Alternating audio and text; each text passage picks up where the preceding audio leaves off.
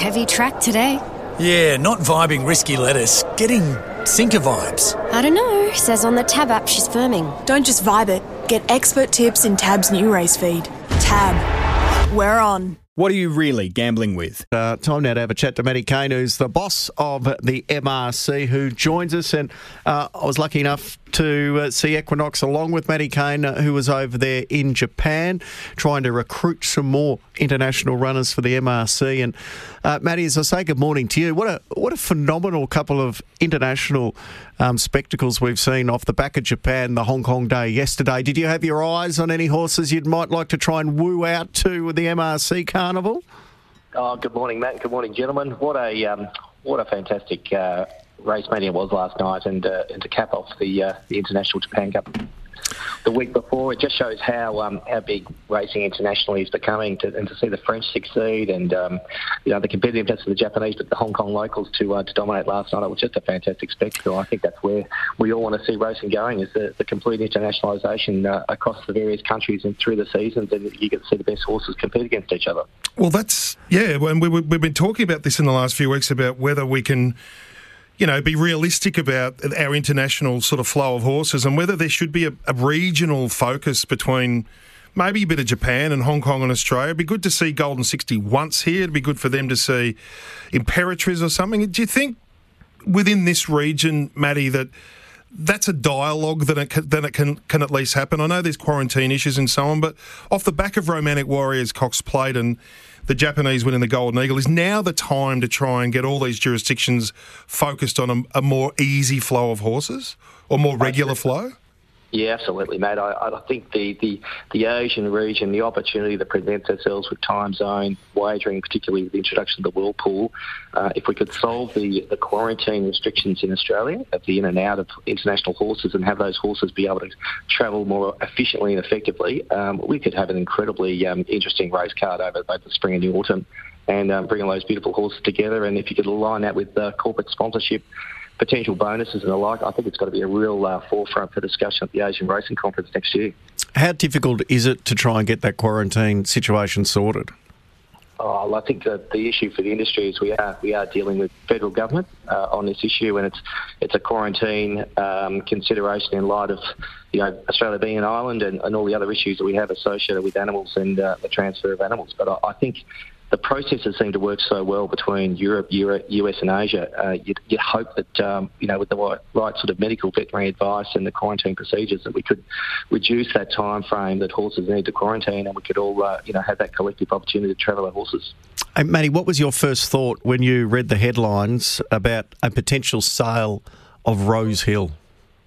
Well, I think like most of the industry, it was um, it was obviously a well kept uh, well kept secret. Um, deservingly so, given it's a conversation between the ATC and the government. But uh, I mean, my first thoughts is I, I applaud the ATC for exploring options to, to future-proof the race, racing industry. I think we're um, we're not immune to all the competitive challenges uh, that racing have um, from external sources, and I think we need to, you know, explore those options. So for ATC to, to undertake this exercise, um, obviously Sydney is a an evolving, growing city.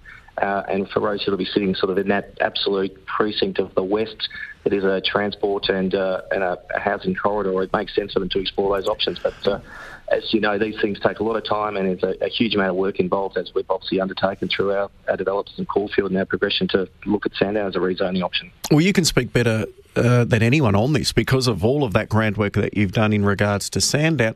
The, the $5 billion figure has raised a few eyebrows. Have you um, had any of your people look at that and, and compare what the value of that $5 billion is to what's the rough value of the Sandown sale? Like 500 million? Look, we haven't analysed the, the, Sydney project. I mean, it's very different. Um, the, the, underground tunnels, 25,000 houses, uh, you know, that is a huge development opportunity, and we probably don't profess to be property analysts in Sydney to, to be able to form a view, but I'm sure over the course of the time those um, those numbers will be disclosed by the ATC. Um, that's an exciting number. Um, for us at the moment, you know, we've got you know, a, a value of Sandown at sort of circa 465 million on our on our balance sheet without a rezoning, and you know we're taking a prudent exercise to see what the rezoning value of, of the Sandown footprint looks like, and uh, you know it'll certainly be a material number north of that. Um, I can't see it being to the same extent of, of the ATC's interpretation theirs, but very different footprints and very different um, commercial exercises, I suggest. Hey, Matt, racetracks are, generally speaking, pretty big areas of land. And we've got a situation in Australia at the moment with a housing crisis. There's obvious links to be made or potential opportunity to be had by perhaps rationalising racetracks, maybe in regional areas, as well as what, what's been discussed with Rosehill and potentially Sandown. Do you think that's something that the industry needs to explore more broadly? That that that there are opportunities not only with Sandown and Rosehill, but maybe other tracks in other other parts of the state and other parts of the country that can be realised? Sharky, I certainly think we need to. Um, you know, other sporting codes like the AFL, rugby, and, and the like have, have, certainly consolidated, you know, football grounds to, to multi-club venues, and, and, perhaps we need to start to explore the cost of infrastructure, the cost of maintaining racetracks. They are incredibly expensive tracks to, and um, and infrastructure pieces to maintain and, and, and keep up to the standard that we need to ensure that the safety of the horses and the competitiveness of the tracks maintains and the credibility of the wagering is sustainable. So I think it's really important that the clubs and, and RVL, which I know we're working on a, a full Victorian infrastructure plan to, optimise what is the, the, the, best number of races, best number of racetracks, and how we absolutely optimise our, our wagering. Uh, because we've, we're sort of a product of our own success now. We've, we've got um, you know amazing wagering options online. We have so much um, vision now able to be uh, attained from home and also on our mobile phones. That the good old days of attending the racetrack to, to one set of horses and have a bet has very much changed. So I think we need to think about our infrastructure as well. Matt, I know you've got a meeting committee, I think, on Thursday to discuss a myriad of things. My understanding is one of those things is. Uh, the affordability of the full scale project of the Caulfield Grandstand. And it was interesting that when we were discussing that the other day on, on air, that the, a story came out on racing.com about an independent review regarding the the, the two options now. The partial uh, sale of Sandown, according to this report by Paul Tatnall, uh, is off the table. It's not an option. It doesn't it doesn't recoup enough money.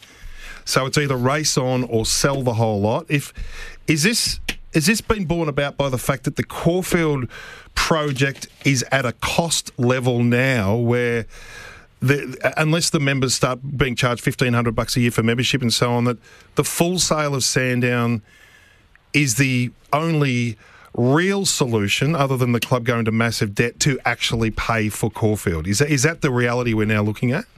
Look, I think look, the Caulfield Master Plan, of which we're through, you know, some exciting infrastructure stages with our pre-parade stables and, and new mounting yard, um, is very much in line with our budget. Um, the next phase of that is the relocation of the admin building. We've obviously built the second track and we're obviously looking at improving the facilities of the grandstand and, and the most efficient use and, and, and service to our members would be to build a new grandstand. Uh, and we've got to explore all the options available to fund that. Um, and, and, part of that process is, is the rezoning of, of, Sandown, which is still, you know, a 2025 um, likely rezoning decision away. We're still awaiting sort of state planning minister authorisation for the rezoning to go to council. Um, and then that'll go to public display early in the new year for rezoning in 25. So, as we said to members, we're exploring the option of rezoning, uh, the value of Sandown. Uh, that could include the, the sale of part or, or whole thereof. This, um, this just on this story though that Paul Tatnall wrote, Matt. Sorry to interrupt. Yeah. He's basically saying his mail is, and I don't know whether is his mail right or wrong, that partial redevelopment is not seen by the MRC as a viable outcome?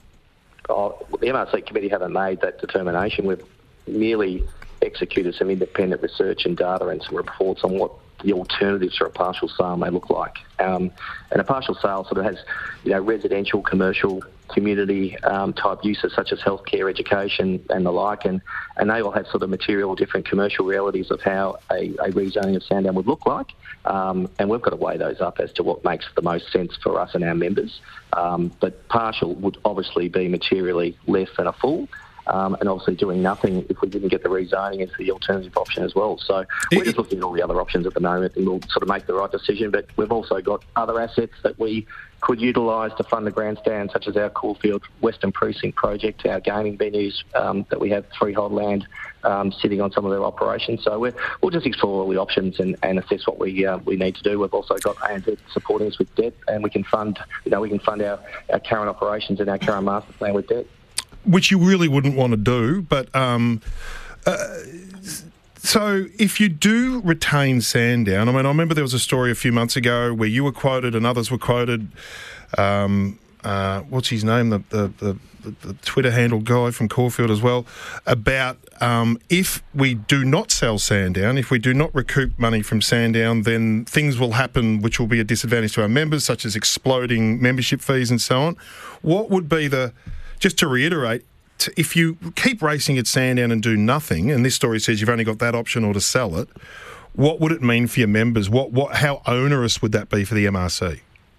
Well, I guess at the moment, Sandown loses us money as a as a racetrack, so to circa three to four million dollars, um, and and we don't have a capacity to recoup that through industry funding.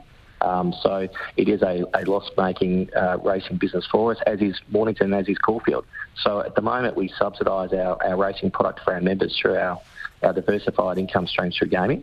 Um, but that's not sustainable. We need to, to either sell some assets to, to offset that, um, or we need to, to look at increasing either the cost of going to the races or attending the races, or um, you know a further discussion on, on where club funding and prize money sits on a racing product that doesn't make money. So I think there's a bigger question there as to, to what is the optimum um, racing product that actually allows clubs to make money and also service their members. Um, at the moment, we've got the luxury of selling some assets or utilising the value of our assets, um, but the reality is that we can't sustain a loss ongoing.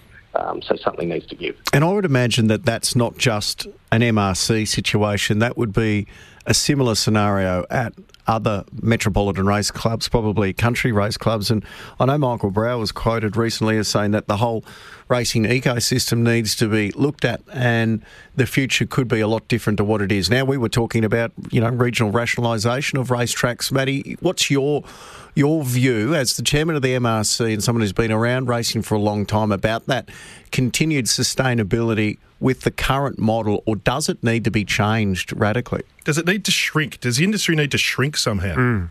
It needs to be optimised. I think that it needs to. We need to optimise the efficiency of, of racetracks to be to be able to provide races to, um, to, to participants and also generate wagering. Um, there is certainly a slowdown in, in, the wagering peaks that we had during COVID, and those those trends are uh, heading negatively, um, whether that's economic based, um, alternative wagering options in sport, taking some money away from racing. You know, we need to take that into consideration. But I think we need to, to look at the efficiency of the model. Um, you know, we've got very sustained prize money levels at the moment that are high that need to be paid for through wagering.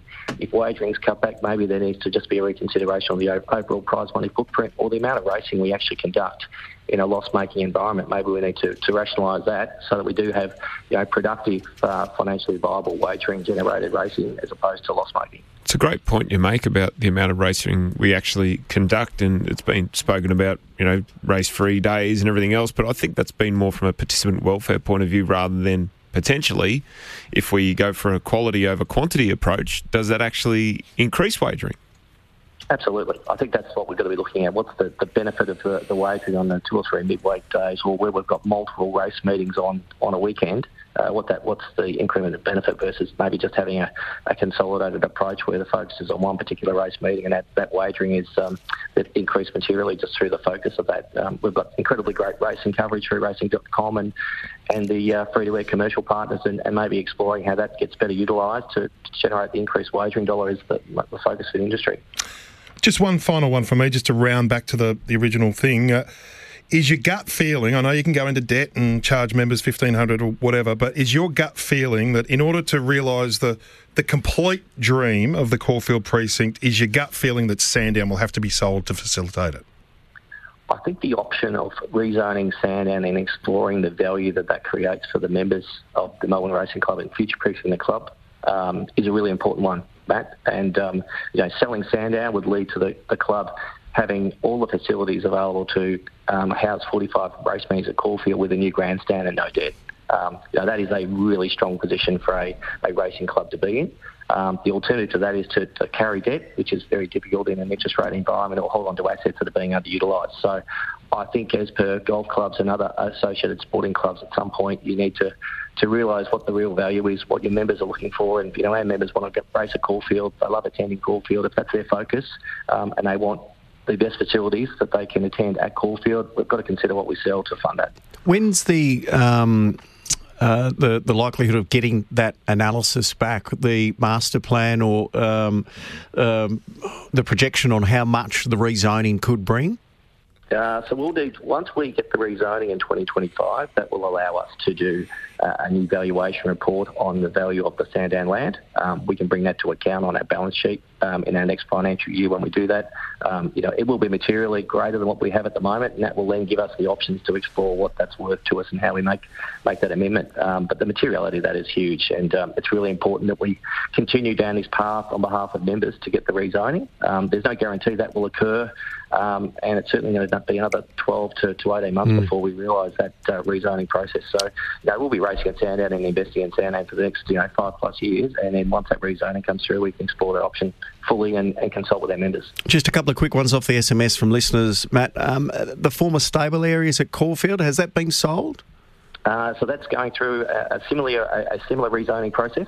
Um, it's probably in an earlier stage than Sandown, but that is again a material amount of um, value that we can ascribe to the club that would help sort of fund our Caulfield master plan. So we're very much progressing uh, with haste now that the trainers have moved out, and we've uh, finished the completion of the inner track. So those stabling areas um, outside of those that are heritage listed will, um, will eventually be rezoned, and we'll look to sort of sell those as super lots or through some form of development. And the Caulfield Tote Board, is that heritage listed and will it remain? Uh, so the, the, the, the, tote board there, the sad tote board that unfortunately we, we have um, been unable to you know, rectify or improve due to the, the lack of um, lights and things that can replace it. Um, it sits there as a, unfortunately, an untidy billboard that we can't do much with at the moment. Um, we'd like to explore what we can do with it. It, um, you know, it does have significance to the club, but I think there's more important things that surround the club that have more historical significance that we'd like to probably um, uh, do up and, and, showcase as part of our master plan in the future. And just RSN billboard.